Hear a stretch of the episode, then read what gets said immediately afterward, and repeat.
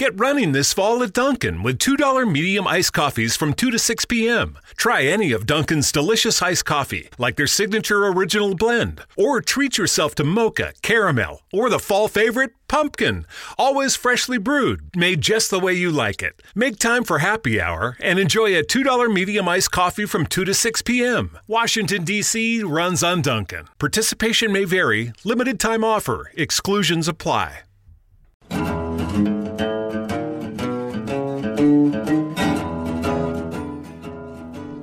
Buongiorno a tutti gli ascoltatori e bentornati a una nuova puntata di Zona Lettura. Inizio subito col spiegare meglio a cosa voglio far riferimento col titolo che ho scelto per la puntata di oggi, ossia stili di vita multidimensionali. Quel che vorrei fare con le segnalazioni di oggi è tentare di offrire diversi punti di vista di donne che vivono la contemporaneità in maniera molto differente tra loro. I libri che ho scelto sono tutti novità editoriali o comunque sono usciti in Italia nel corso dell'ultimo anno. Li trovo quindi decisamente adatti a descrivere e rappresentare diversi modelli e stili di vita. Un ottimo libro con cui iniziare questa selezione penso sia sicuramente La figlia unica di Guadalupe Nettel. La storia si impernia su tre donne messicane, sulle loro scelte di vita e sul loro destino. In tutti i casi il romanzo va a scandagliare come le tre donne decidono di impostare la loro vita, davanti a quali situazioni e a quali scelte sono messe di fronte. E il libro va a indagare il loro rapporto con i tabù sociali, con le aspettative rivolte verso le donne e con la maternità. Tutte e tre si pongono davanti alla questione della maternità in maniera differente. Laura, voce narrante del romanzo, vive da sola in un piccolo appartamento e non ha intenzionalmente figli, soprattutto non ora che sta scrivendo la tesi di dottorato. Doris, la sua vicina di casa, ha già un figlio, dolce e intelligente, ma difficile da seguire. E infine Alina, amica di vecchia data di Laura, che è appena rimasta incinta e deve affrontare insieme a suo marito Aurelio un lungo e doloroso percorso di accettazione.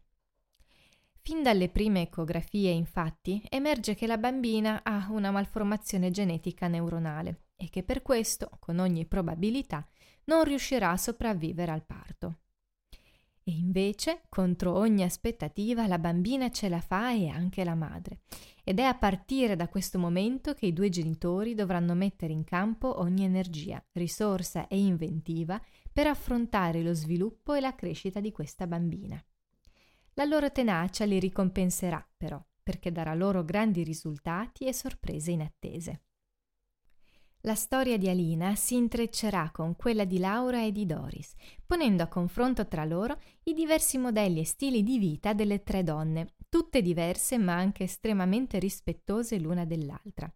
Ognuna affronta a modo proprio e secondo le proprie attitudini le logiche dell'amore e le strategie di vita che dobbiamo instaurare per affrontare delusioni, problemi e necessità, pur mantenendo la rotta e continuando a inseguire i propri desideri e le proprie aspirazioni, senza diventare schiavi della vita, ma anzi costruendosi la propria felicità.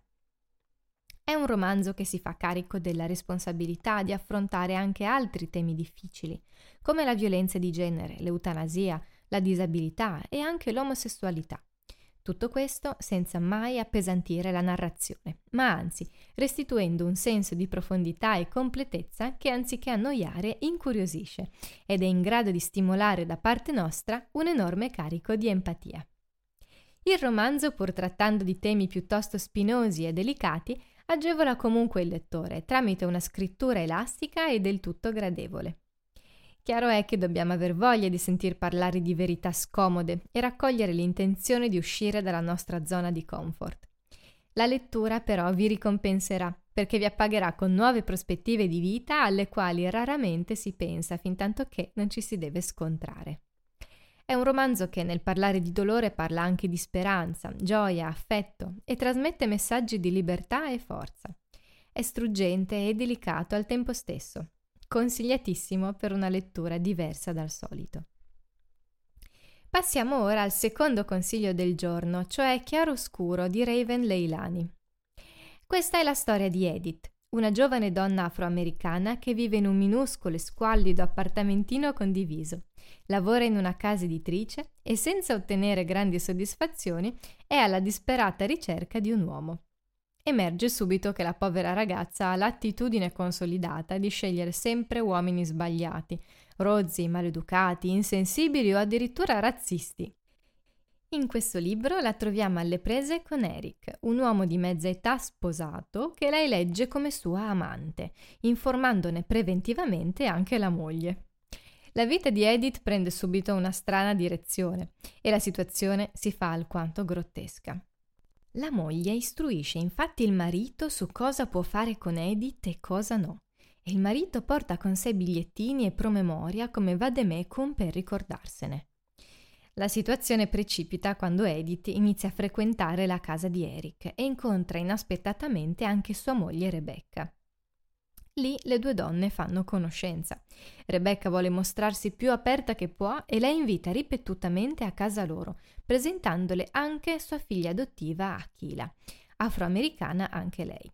Pian piano viene a galla il secondo fine di Rebecca, la moglie di Eric.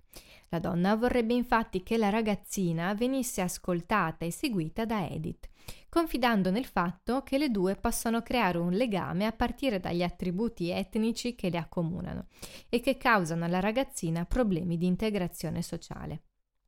Achila sta infatti attraversando il periodo dell'adolescenza, già di per sé difficile, in una comunità di ragazzi bianchi che adottano meccanismi e dinamiche di gruppo poco favorevoli alla sua crescita. In un contesto bizzarro, sconcertante e del tutto atipico, troviamo in questo romanzo gli innumerevoli problemi relazionali e sociali di una donna afroamericana alle prese con i cambiamenti che sta affrontando il suo status, a partire da quello lavorativo fino a quello sentimentale. Il contesto intersezionale della sua condizione qui è immensamente rilevante, perché ribalta la prospettiva di genere di riferimento, mostrando le ipocrisie di un'epoca in cui sempre più spesso pare resti spazio solo per la rabbia e per le delusioni. L'attitudine di Edith di umiliarsi, la sua tendenza a voler fare da zerbino agli uomini, la sua consapevolezza di volersi rendere il più simile possibile a un oggetto, non fanno altro che acuire i segnali allarmanti che Edith ci manda, mettendo a nudo le sue difficoltà e le sue paure più profonde. Terminiamo il nostro pacchetto di consigli di lettura parlando ora di Daddy di Emma Klein. È una raccolta di racconti affilata e pungente sull'uomo e sulla sua innata, ineguagliabile capacità di riuscire sempre a comportarsi male. I difetti e le dipendenze dei personaggi che popolano questi racconti sono sviscerate con precisione e tatto. Incontriamo ragazze disposte a vendere la propria biancheria intima a guardoni e a pervertiti per guadagnare qualche soldo. E famiglie perfette ma solo di facciata che passano il Natale nella maniera meno unita e meno spirituale che si possa immaginare. Amicizie finite che durano solo per convenienza, persone senza spina dorsale, famiglie zeppe di problemi, il bisogno spasmodico d'attenzione che permea l'animo e il carattere di alcuni di questi personaggi. Klein esamina ognuno di loro dietro ad una lente critica, ma che non ha la minima pretesa di distanziarsene. Ogni racconto è un caso patologico, una profanazione del rispetto reciproco o una perversione morbosa questi racconti fanno molto di più che permettere di guardare dall'alto o magari con disgusto a questi difetti.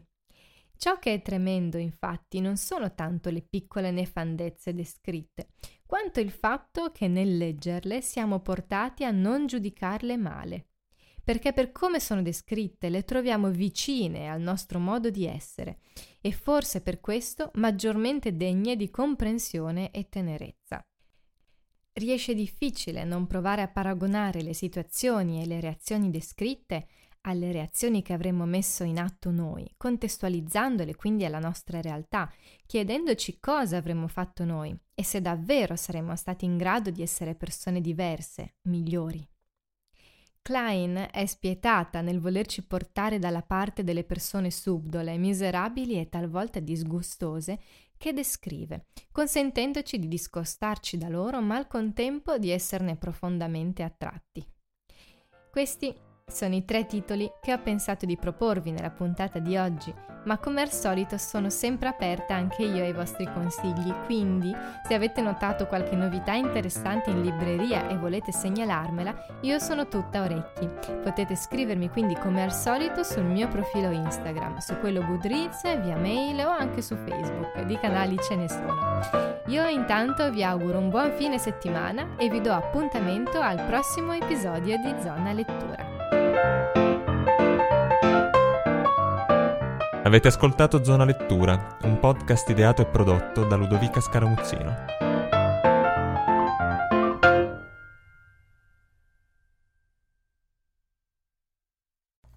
Support for this episode has been provided by George Washington's Mount Vernon. For families who've had enough of being homebound, Mount Vernon provides a much needed escape with 160 wide open acres to explore. Kids can see farm animals and farming demonstrations, go on a scavenger hunt, and more. Visit mountvernon.org to learn more. To save 20% on tickets, use promo code OPEN.